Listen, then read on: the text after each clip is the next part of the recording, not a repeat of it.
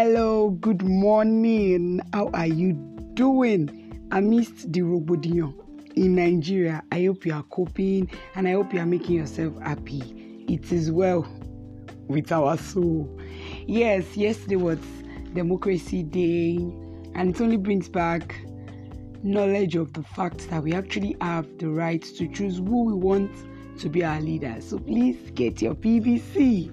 If you think you have not gotten it and it's too late, get it. It's possible that you are going to meet me at that particular INEC office because I'm also on my way to get mine. You know, get yours.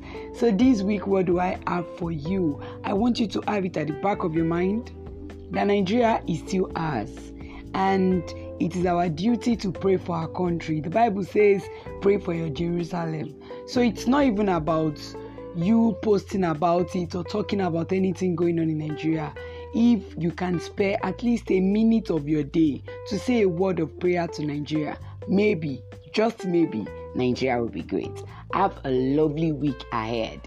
I remain your one and only favorite media girl, Wuraola Olagoke. Keep listening to Monday Morning Talk Show only on Wura Radio. Thank you. Goodbye. Wait before I go. Don't worry. Always be happy you